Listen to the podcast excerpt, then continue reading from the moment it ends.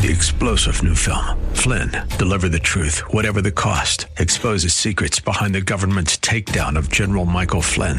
Flynn knew what the intel world had been up to. He ordered the first audit of the use of contractors. This set off alarm bells. He told the truth. He was the most dangerous person for Donald Trump to hire. They had to get rid of Flynn. Flynn, deliver the truth, whatever the cost. Available now. Watch it today. Go to salemnow.com. Salemnow.com.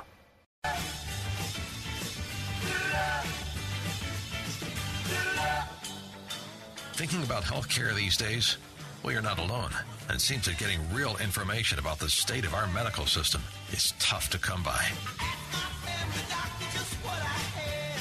That's why you've come to the right place with Dr. Bill, your radio MD.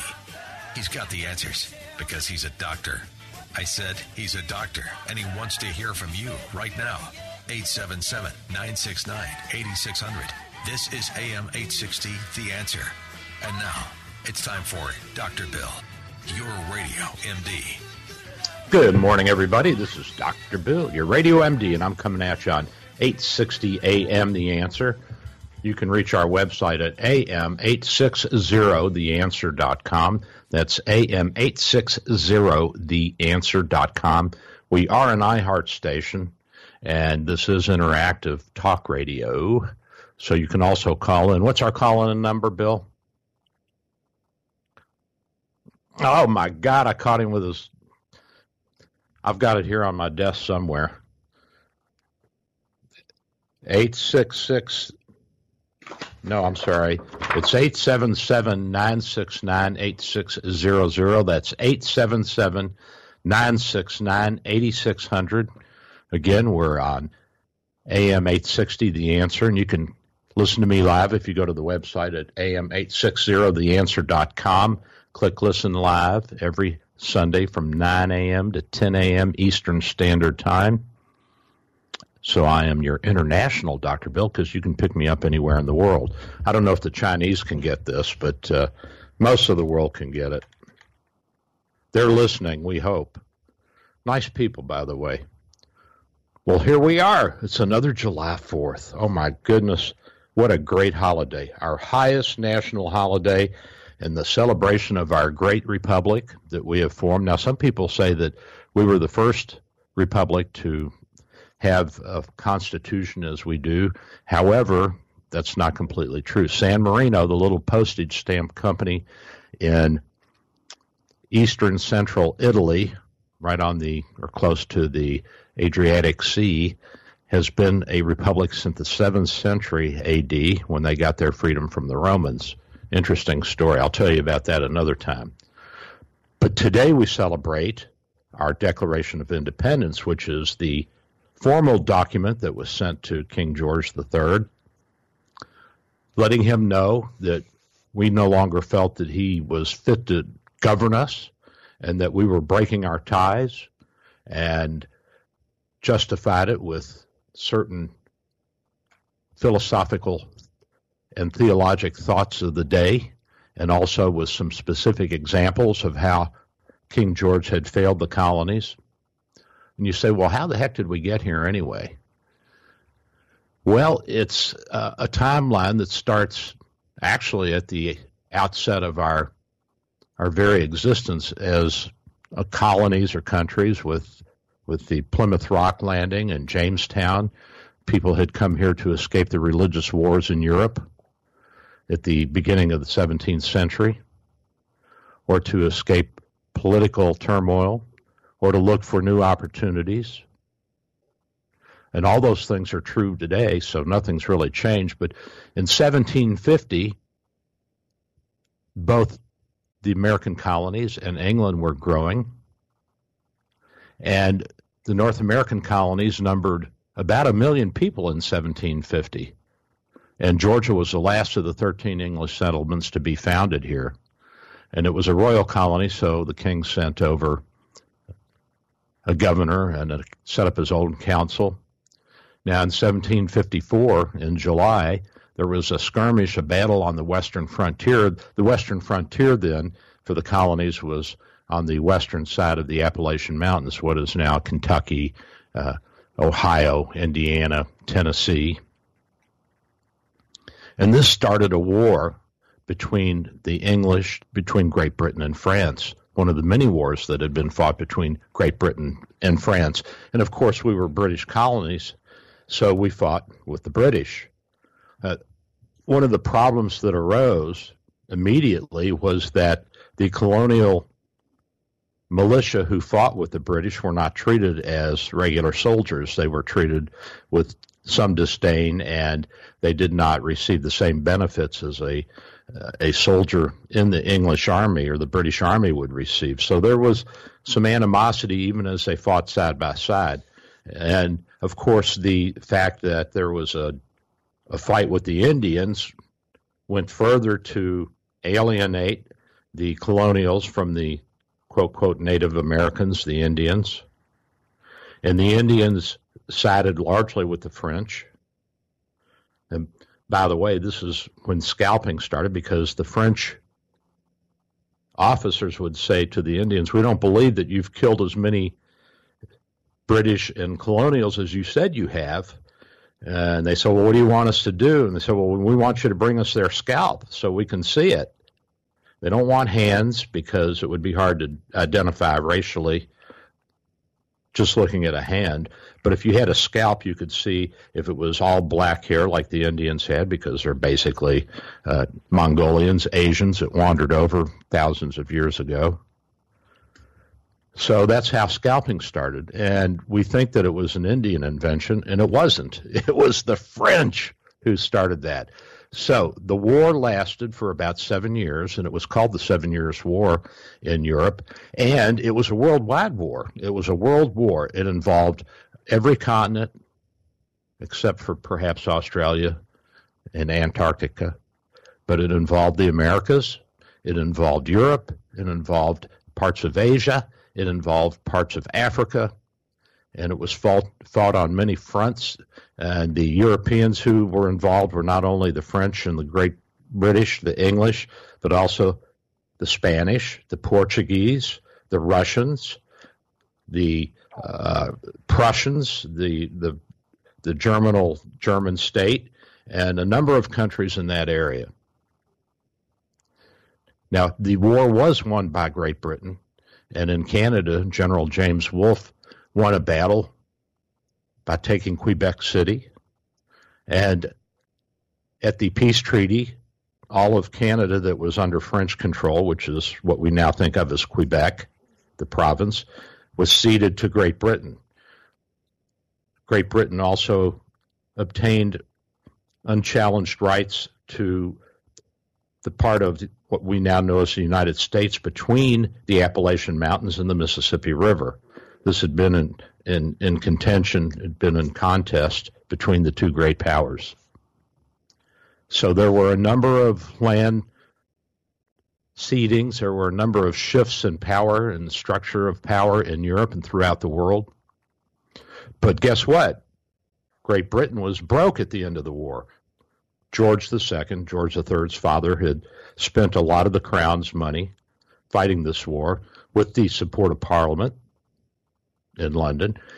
And so the British were trying to figure out how we're going to pay off our debts because they had borrowed heavily from banks in Great Britain and in the Netherlands. And the banks were saying, "Well, you got to pay your debts." Well, of course, you ha- if you're a country, then you're the most powerful country in the world now. You have to pay your debts and show that you're reliable. So, where do you get money if you're a government? Well, you tax people. And so Parliament in 1764 passed the Sugar Act to raise money from the colonies through import taxes because the colonies were a source of not only goods but also of purchasing goods from Great Britain and from her possessions in the Caribbean.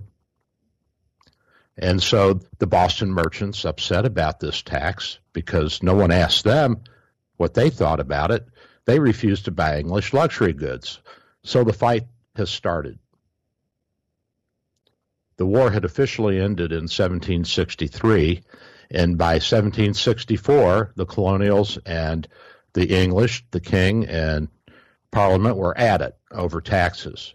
Now, by this time, George II had died and George III was in power. He had a different slant on things than his father. His father had promised the colonials that if they fought in the French and Indian War, the Seven Years' War, that he would give them the right to settle those areas between the Appalachian Mountains and the Mississippi River, which was, at least in name, uh, controlled by the Native Americans, the Indians there probably weren't enough Native Americans to mount any kind of real defense against uh, a larger group of people coming in to settle, and there was plenty of room.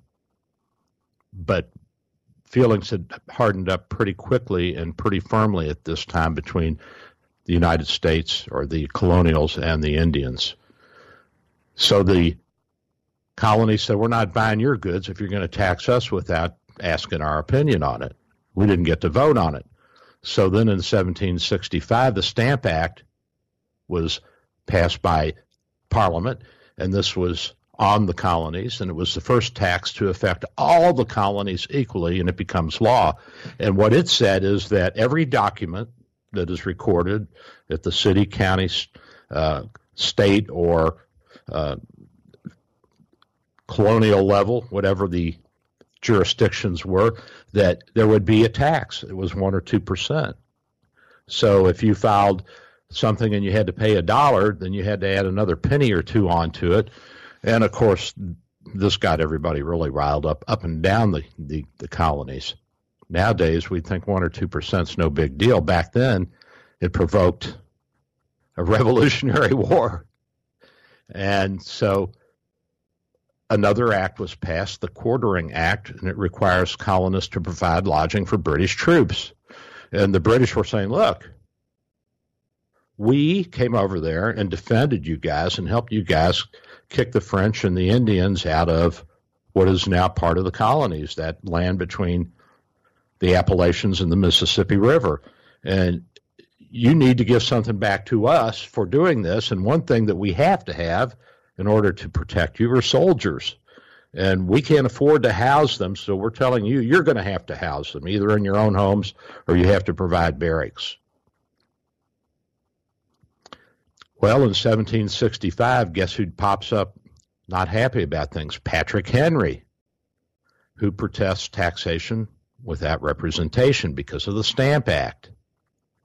And then in 1765, angry mobs force stamp uh, this, the tax stamp distributors to resign, and many merchants and other colonists agreed not to import any British goods until this could be resolved.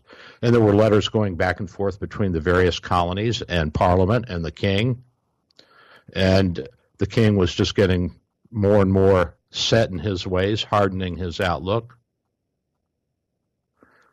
And the colonial delegates to the Stamp Act Congress in New York in 1765 rejected Parliament's right to tax without representation. Said, You can't impose a tax upon us. We're British citizens, and we have a right to have a say in Parliament, and you haven't given us that right. They were still British citizens. So, bowing to pressure from British merchants, Parliament repeals the unsuccessful Stamp Act but restates its supreme authority over the colonies. You guys have to do what we tell you. You're a colony. And we would think of it in terms of perhaps Puerto Rico, which is a, territory, a possession, but not a state. And it has a great deal of autonomy. But still, if we say, hey, we're not paying your, your bills anymore, you have to tax yourselves, then they got to do that, or they won't have an infrastructure. Well, it's it built up, and by 1770, British soldiers were sent to protect local British officials.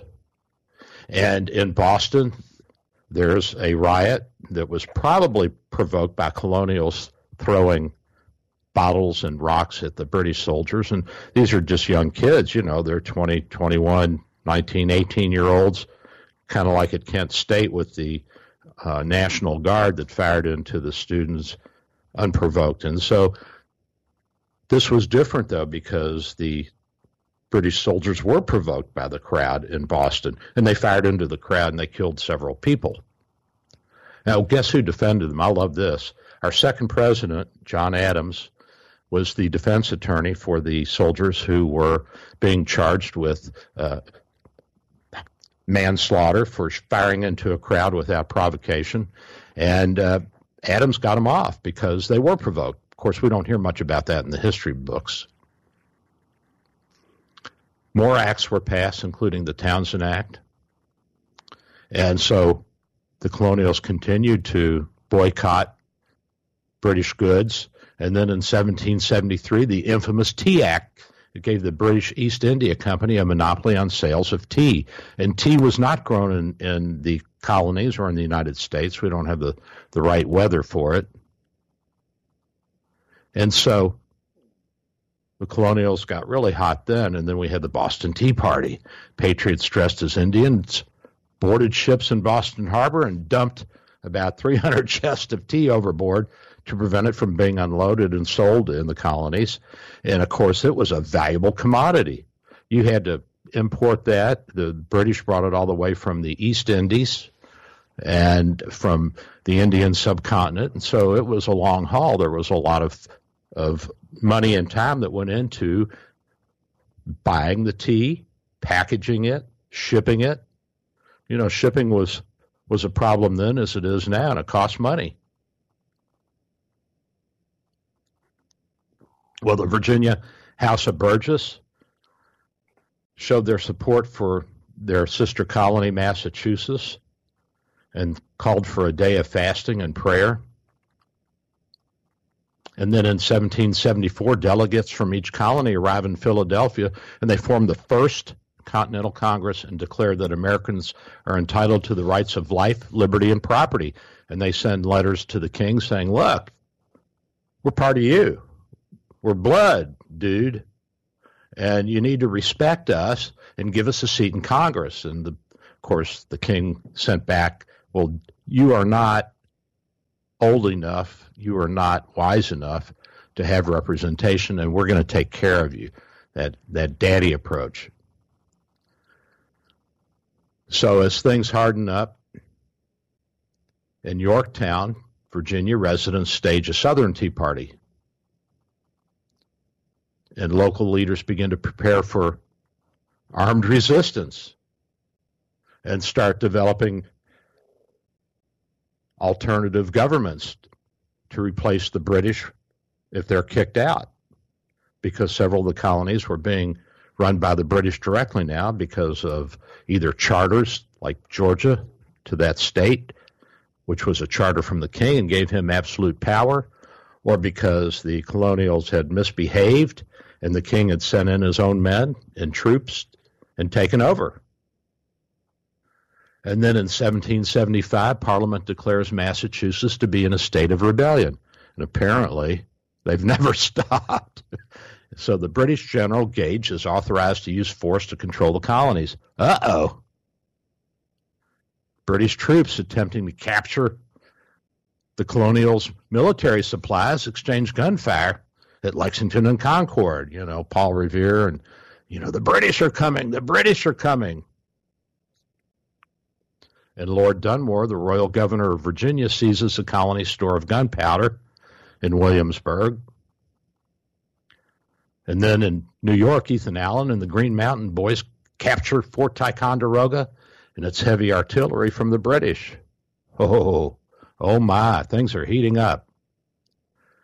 And then George Washington comes on the scene. You remember him? Our first president, the father of our country. The Battle of Bunker Hill and Breed's Hill take place in Boston. The British, quote, quote, win, but they suffer heavy, heavy losses. So Washington strikes a blow. And because of that, Washington's appointed commander in chief of the Continental Army. So the Continental Army is the first professional army formed in what we now know as the United States. And Congress, Continental Congress, enacts the Articles of War. And the Articles of War were not only a declaration of war for the liberation and freedom of the colonies from British rule, but also a set of rules by which soldiers would play by, just like on a football field. There are rules. And that they would obey, obey these rules because you don't want to be accused of of uh, crimes against humanity, especially if you're a young country trying to get get your foot in the door around the world. And then in 1775, in late 1775, Generals Richard Montgomery and guess who? Benedict Arnold lost a battle in Quebec against the British, and so they pulled back into what is now the United States. France starts sending money and military supplies to the colonies secretly, and the Virginia Revolutionary Convention passes George Mason's Declaration of Rights, the first Bill of Rights to be adopted in the Americas. And after the country is formed, after we have a constitution, George Mason is again called upon to write our our Bill of Rights. And so he is the father of the Bill of Rights. And in July of 1776, guess what? The Second Continental Congress approves the final version of the Declaration of Independence. And so here we are at our national holiday. And I'm going to read some of this to you and we'll talk about it. If you have questions, you can call in and stop me. Again, we're at 877 969 8600. That's 877 969 8600. Now, I'm not I'm not an expert on the Declaration of Independence, but most of it is if you put it into the context of 18th century uh, English, it it makes pretty good sense. It's pretty easy to read. It would have been for any literate soul in 1776 uh, English literature, literate that is. So the unanimous declaration of the 13 United States of America. We were already calling ourselves states even before there was a Declaration of Independence. When in the course of human events it becomes necessary for one people, that's us, to dissolve the political bands which have connected them with another, that's Great Britain, and to assume among the powers of the earth the separate and equal station to which the laws of nature and nature's God entitled them, a decent respect to the opinions of mankind requires that they should declare the causes which impel them to separate, to the separation. So, what that says is that we're breaking away and we're going to have an equal right to be a country throughout the world.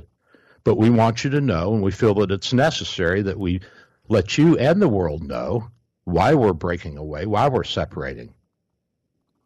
The second paragraph we hold these truths to be self evident that all men are created equal and that they are endowed by their Creator with certain unalienable rights, that among these are life, liberty, and the pursuit of happiness. And that comes from John Locke, who was a philosopher and theologian that predated this document by about 75 years. That to secure these rights, governments are instituted among men. We create governments, driving their just powers from the consent of the governed. That means that the people who are being governed have to give their consent to be governed. And we were not allowed to be involved in consenting or not consenting when it came to Parliament and the King and what was being passed as law upon the colonies.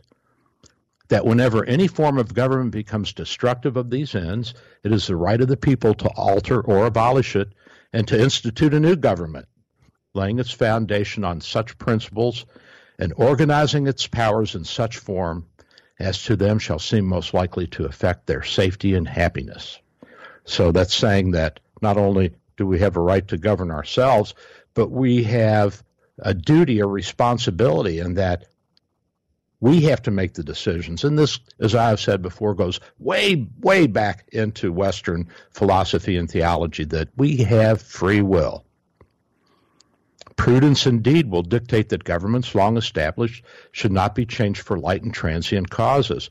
In other words, if you if you got half a brain, you're not going to declare a revolt on piddly little things, and we consider these things that we're revolting over to be big deals. We want to govern ourselves. And accordingly, all experience has shown that mankind are more disposed to suffer while evils are sufferable than to right themselves by abolishing the forms to which they are accustomed. So our basic nature is that we'll put up with a lot rather than destroy what we have. The devil we know is better than the devil we don't know. But when a long train of abuses and usurpations pursuing invariably the same object evinces a design to reduce them under absolute despotism, is their right and indeed their duty to throw off that government and to provide new guards for their future security. We've got a caller, Ian in Clearwater. What's up, Ian? Hey, thanks for taking my call. Hey, I got a point, and then I want to throw out a couple questions and play devil's advocate, and I'll hang up. My first point is uh, you mentioned about the trial of uh, the British soldiers and Adams defending them that you never heard about in history, which is true. But another thing you never heard about a Revolutionary War was a fight against the Central Bank of England. The colonists did not want a central banking cartel, a la what we have today with the Federal Reserve. But somehow or other, you never hear about that in history. That's my point. And my kind of two questions that I want to throw out, and then I'll hang up and listen. You're talking about the Declaration of Independence, the Green Mountain Boys, the whole thing, and it's great. I love it. But what about those reviled traitorous, rebellious, scoundrel dogs called the Confederacy, didn't they do the same thing that the colonists did 87 years before? But how come it was good for the Brit, the uh, Americans to rebel against the British, but when the Confederacy took the Declaration of Independence literally, why we're still running around tearing down their monuments and wanting to dig them up and disinter them. Isn't there a double standard there? So I'm going to hang up and listen to that. Let me address the double standard quickly. Uh, obviously, the southern states felt that their rights had been trampled upon. However, the Northeasterners believed that slavery was an immorality and inherently evil, and that the foundation of our country was that all men are created equal. Now, yes, our country was founded with problems, no doubt about that. Uh, yes, slavery is an immorality. The Southerners saw it a little bit differently. They saw it as states' rights. They saw taxations that were being levied upon them without really any consent. They were indirect taxes because the North had passed, the, the majority of the, the population were Northerners, and Congress had passed laws enacting protective tariffs that would be taxes on things that were made outside of the United States and brought in to protect the home industries. Somewhat like what the president's proposing now, although I don't think it's going to happen, and I don't believe that he's going to do it. so we had uh, a couple of different competing opinions. Not only did many Southerners say, well, slavery's been around since the beginning of time, it's in the Bible, what's wrong with it? The Northeasterners said, you can't do this. We can't call ourselves a free nation when we have slaves. So I, I think that the North, at least the Northeast, reacted not so much in the name of preserving the Union as much as in the name of abolishing slavery. Now, the, the Middle Western states, Indiana, Ohio, Illinois, Wisconsin, Missouri, uh, there were uh, a number of states that said, well, we want to preserve the Union, and we're, we're kind of 50 50 about slavery. It's something that we don't really have, and we're not really all that worried about it. But if the Southerners want to do these crazy things, that's their, their choice. So the right of self government, in a sense, was denied the South but the morality of the Northeast is what pushed the, the conflict to it, its bitter end. And I think that it's silly to tear down the Confederate statues and monuments because it's part of our history. And to say that it didn't happen or that it should not even be remembered is is silly. I mean, it doesn't make any sense. It's part of history. Plus, there's some really nice uh, statues and monuments. Louisville had one at the Confederate Circle in close to the University of Louisville campus in downtown uh, Louisville, where I lived during my college years. So uh, I I realized that there were a lot of atrocities committed by the North against the South, but also by the North against their own soldiers. Uh, Grant sent thousands of troops uh, into a ditch to try and dig their way and fight their way into Richmond, Virginia, and basically it was a turkey shoot. The Southerners were up on top of the hill and killed thousands of, of Northerners, and the the the kill ratio was one Southerner died for three Northerners, so it was a three to one conflict in terms of the kill ratio. But that's another time and another story. We'll talk about that at another show. But let's get back to the Declaration of Independence. And, you know, I grant you that, that the country was founded with some faults, but this laid the groundwork for future direction and for future political adjustments, for emancipation of the slaves, for universal suffrage. Although I'm still a little bit mad about giving women the vote. Oh my God, my wife's equal to me now. Oh, oh, oh, what am I going to do? Well, Bill, I'm going to go grab a cup of Joe, and I'll be right back. And everybody, hang in there, and we'll keep keep at it with the Declaration of Independence. This is Dr. Bill, your Radio MD.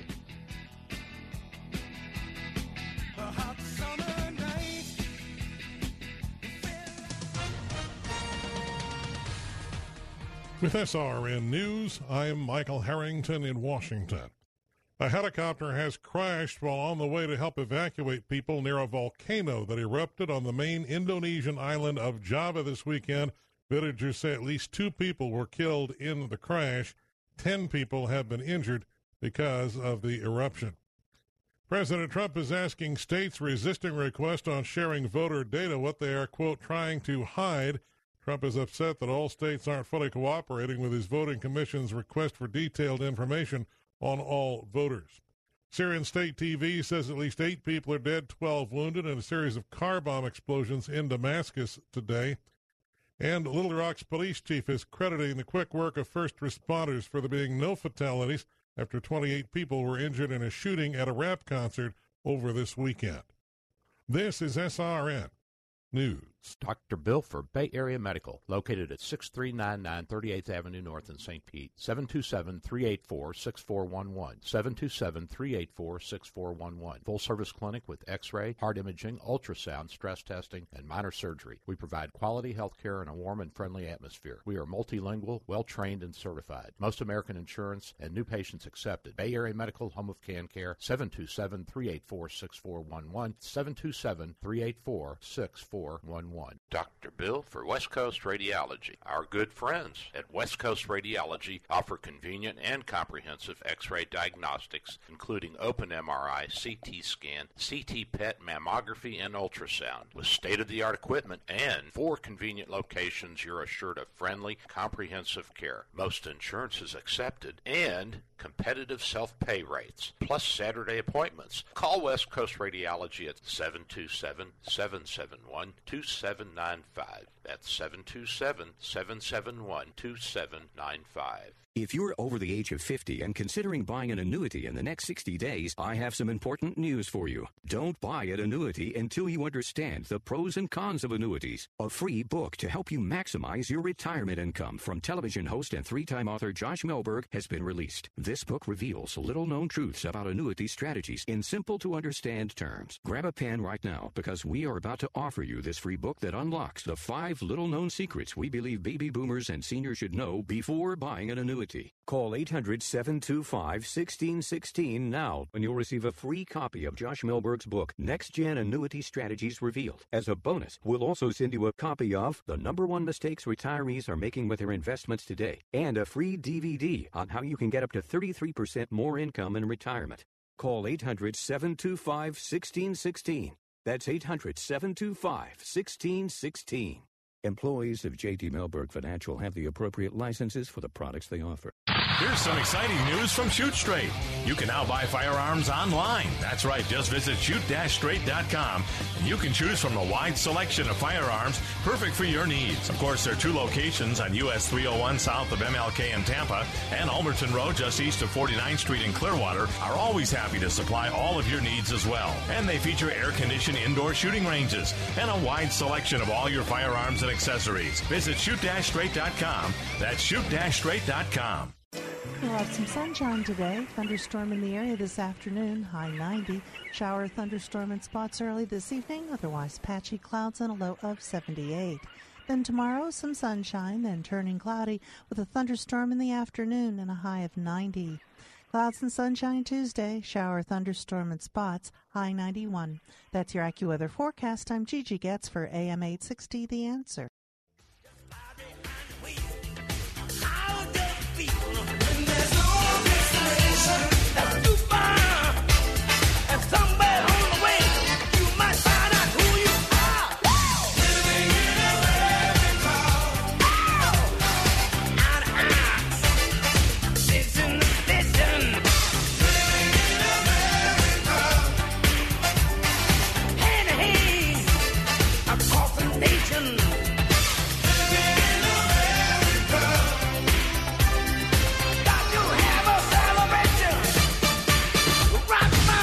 And I'm back. This is Dr. Bill. That's James Brown singing Living in America, and we got to have a celebration, and that's what we're doing this weekend. We're celebrating our independence, our birth, the birth of this wonderful and noble experiment. I was talking about the Declaration of Independence and reading some of it and explaining it, and we'll keep on moving on that. It, it's a situation where the colonials felt they had been stepped upon and that they were upset with dad. Dad said, uh, You have to pay rent. And the, the colonials said, Well, look, we're grown up now. If we're going to pay rent in the house, we want to have a say in household affairs. And the king said, Nah, you're not old enough. You don't have the experience. Well, it'd be like us starting a colony on Mars of human beings. And then we try to govern them, govern them from our Congress. That's not going to work very well for a number of reasons. One, it's a long distance, and it was several weeks to months to go from colonies, the nascent United States, to Great Britain by by sailing ships in the day, and it would take conceivably weeks to several months uh, once the technology is there to get from here to the Martian colony. And so we're going to be shuttling back and forth laws and telling the Martians they have to do this and that. And they're saying, you don't understand our problems because you're not living here. You're millions of miles away on the other side of, of the solar system. And so that was the same feeling that the colonials had. And the history of the present king of Great Britain is a history of repeated injuries and usurpations all having in direct object the establishment of an absolute tyranny over these states, over the colonies. To prove this, says Jefferson and the colonials, let facts be submitted to a candid world. So the first part of the Declaration of Independence is stating our rights. We have a right to self government. Second is the beginning of why we feel we need our rights. And the paragraph ends with a very nice way of flipping the bird at Dad, King George III. He has refused his assent to laws the most wholesome and necessary for the public good. So the colonials would pass a law, and the crown would say, no, you can't do that. All the laws had to be approved by the British monarch and parliament and could ban colonial initiatives in making their own laws. The king blocked several colonies from attempting to tax the slave trade, and Parliament banned colonies from printing their own paper money. And the colonials felt this was essential to uh, commerce within their colony, their state. The king has forbidden his governors to pass laws of immediate and pressing importance unless suspended in their operation till his assent should be obtained. And when so suspended, he has utterly neglected to attend to them. So the colonials would say, look, we need to uh, have a tax here so that we can raise a militia because we're having problems with pirates. The terrorists of the day back then were pirates. There were pirates plying the Caribbean and the, the American coastline. And so American shipping industry uh, and uh, interests were threatened by pirates.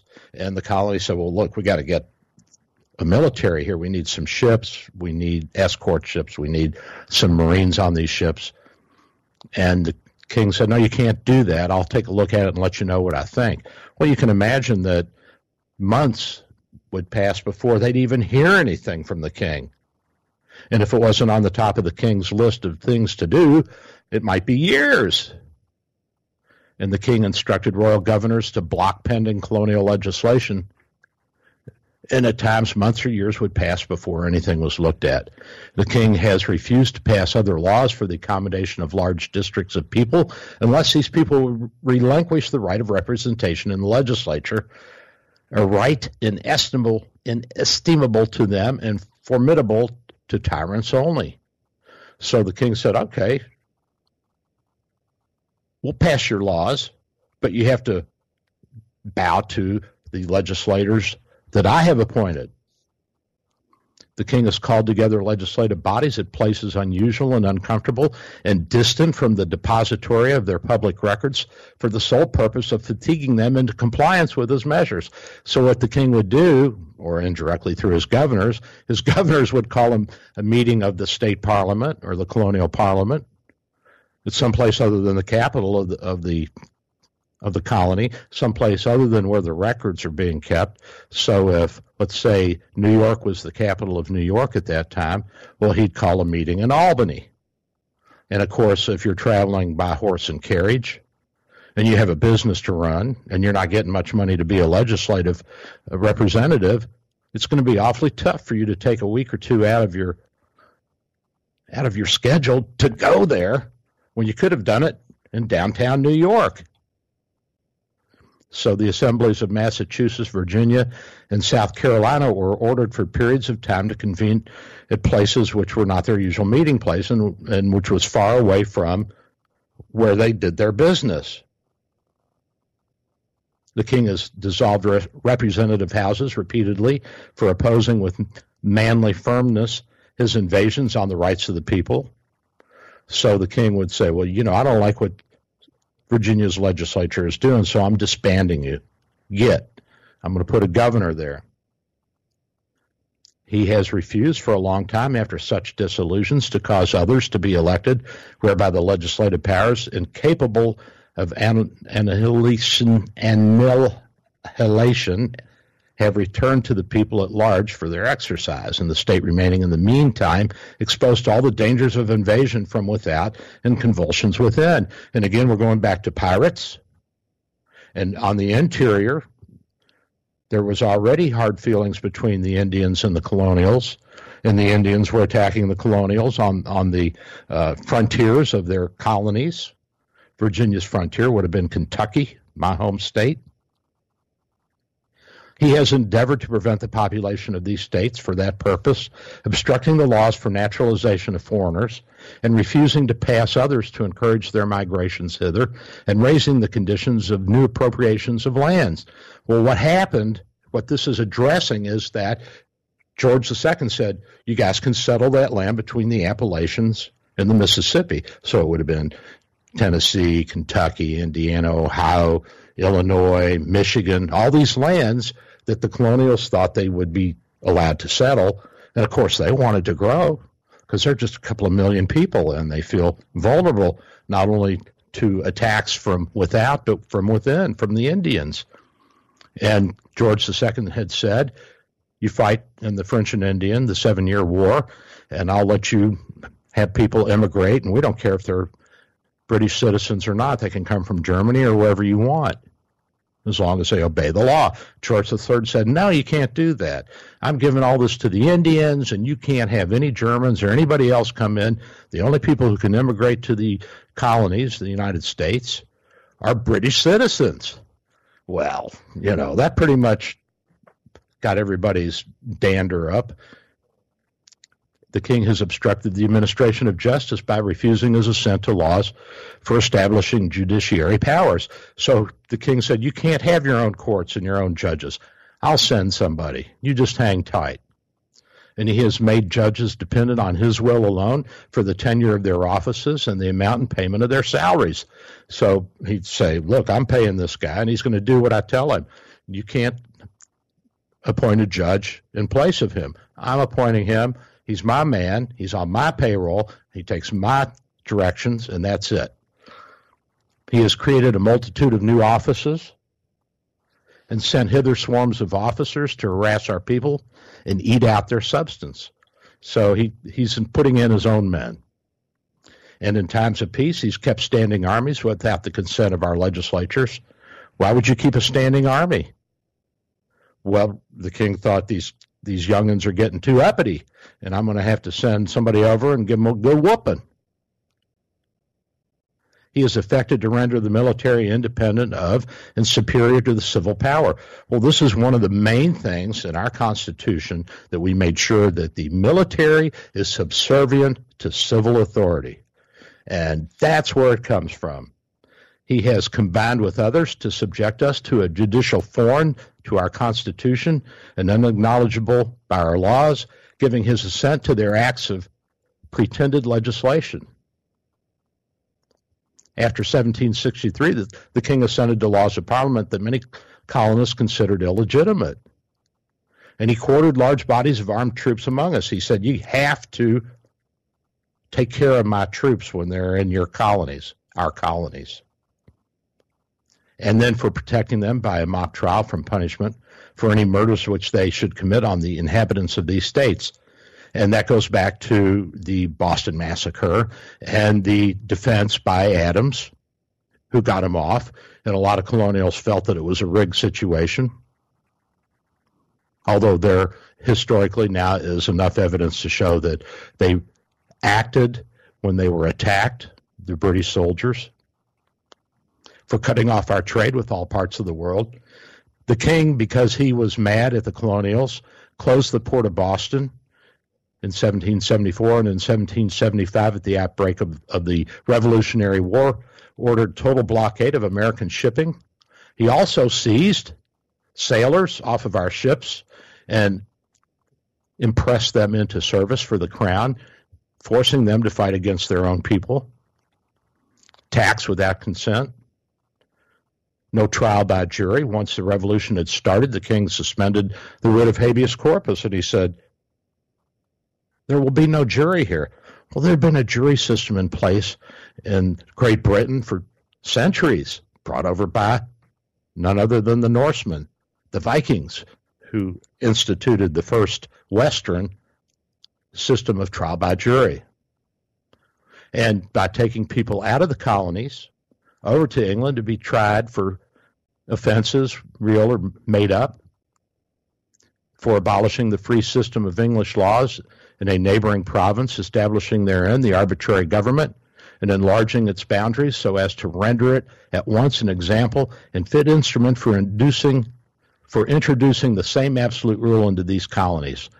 And this was what happened in Quebec.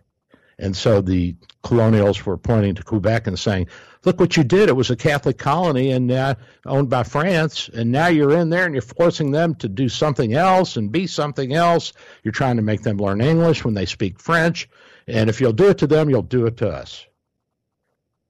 So, taking away our charters, abolishing our most valuable laws, and altering fundamentally the forms of our governments for suspending our own legislatures and declaring themselves invested with power to legislate for us in all matters. He has abdicated government here by declaring us out of his protection and waging war against us. Well, I mean, there's no surprise there. Come on. You hit dad in the face and he's still young enough to hit you back, you're liable to get hit back. He has plundered our seas, ravaged our coasts, burned our towns, and destroyed the lives of our people. And by plundering the seas, he was the crown was capturing American merchant vessels, taking the goods, taking the ship, and impressing the sailors into service as sailors for the British Navy. And he's transporting large amounts of foreign mercenaries. Remember the Hessians? Remember Washington crossing the Delaware and going over to Trenton and catching the Hessians asleep with their pants down? These were mercenaries. Where did they came from? They came from Germany. Why did he get people from Germany? Because the Georges, what we now know as, as the Windsors, were initially the Hanovers. They were Germans who came over to Great Britain to take over the, the throne after the Civil War ended, and William and Mary had kicked out the Stuart Catholics. He has constrained our fellow citizens, taken captive on the high seas to bear arms against their country, This is it, impressing, that's what I'm saying there, impressing our sailors to become executioners of their own friends and brethren. He has excited domestic insurrection among us and has endeavored to bring on the inhabitants of our frontiers some merciless Indian savages whose known rule of warfare is an undistinguished destruction of all ages, sexes, and conditions. So the colonials were upset, saying, doesn't matter how infrequent it is, if these Indians are coming in here and they kill men, women, and children, take our women as, as hostages or slaves or whatever, and you're not helping us, you're now inciting them and telling them to attack us, then we're even more upset. And the colonials reminded the king in every stage of these oppressions, we have petitioned for redress in the most humble terms. Our repeated petitions have been answered only by repeated injury. So we've gone to you, Dad, and we've begged you to reconsider what you're doing. Let us have our room. Give us a vote in family affairs. Don't come in our room and mess up our stuff. Don't take our stuff. Don't ground us and try and punish us in that way. We're not children anymore. A prince whose character is thus marked by every act which has defined a tyrant is unfit to be the ruler of a free people. That's the big finger, guys. That's the adios. Nor have we been wanting an attention to our British brethren. We have warned them from time to time of attempts by their legislature to extend an unwarrantable jurisdiction over us. So we've said to Congress, I mean to the Parliament, the colonials had said to the Parliament, this isn't right. You guys need to stand up to the king and help us out. They appealed to the native justice and magnanimity, and we have conjured them by the ties of our common kindred, conjuring being a 18th century word to mean we have tried to emotionally influence them by reminding them that we're the same blood, we're English. We're your cousins. We must therefore acquiesce in the necessity which denounces our separation and hold them as we hold the rest of mankind enemies in war, in peace, friendship. So it goes on and on from there. You got the idea, I do believe. We, therefore, the representatives of the United States of America, in General Congress, assembled, appealing to the Supreme Judge of the world, to God, for the rectitude of our intentions, for the writing and the justification of what we're telling you, do in the name and by authority of the good people of these colonies. In other words, all of us are together on this, and we're acting on behalf of all the colonies solemnly publish and declare that these united colonies are and of right ought to be free and independent states. That we are free and we ought to be free, and that they are absolved from all allegiance to the British crown. We're cutting the strings, Grandpa.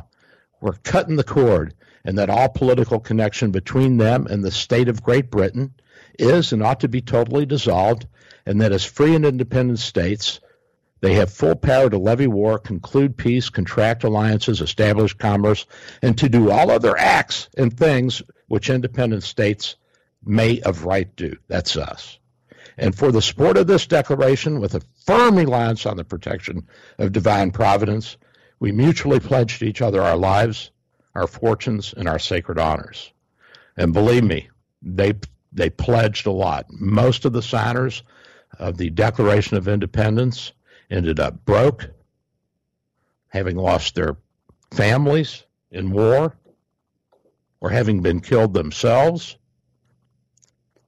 And the great sacrifice was made on our behalf so that now you and I can enjoy the right of self government, the right not to have troops stationed in our homes, the right of a jury trial, the right not to be held without having charges brought against us, the right to bail, the right to free speech and assembly, the right to own a gun, not because we want to go out and shoot each other, but because we want to be armed in the event that the government, the central government, becomes too oppressive. Washington steps down on us too hard, and we have that inherent right and duty and responsibility to revolt. We do have the power of the ballot box, and that's always preferable, and we will suffer injuries and harms as long as they're not too great. We'll live with taxations that we don't agree with, but we want to have the power to redress that in Congress in Washington, D.C., and we do, and we are. And so this is our great nation. This is how we were formed. This is why we came about. And guess what? There isn't anything new going on today that wasn't addressed in the Declaration of Independence. In terms of our rights as, as human beings, as citizens of our country, as ambassadors for our country, for wherever we go in the world. And I got to tell you, it's just amazing to me how many places I've been and how much peoples of the world look up to us and welcome us. We have a duty, a responsibility, and an honor to carry that torch. And we're going to carry it, folks, and that's what we're celebrating this weekend. I want to wish everybody a happy 4th of July. I love all you guys. I'll see you next week. This is Dr. Bill, your Radio MD.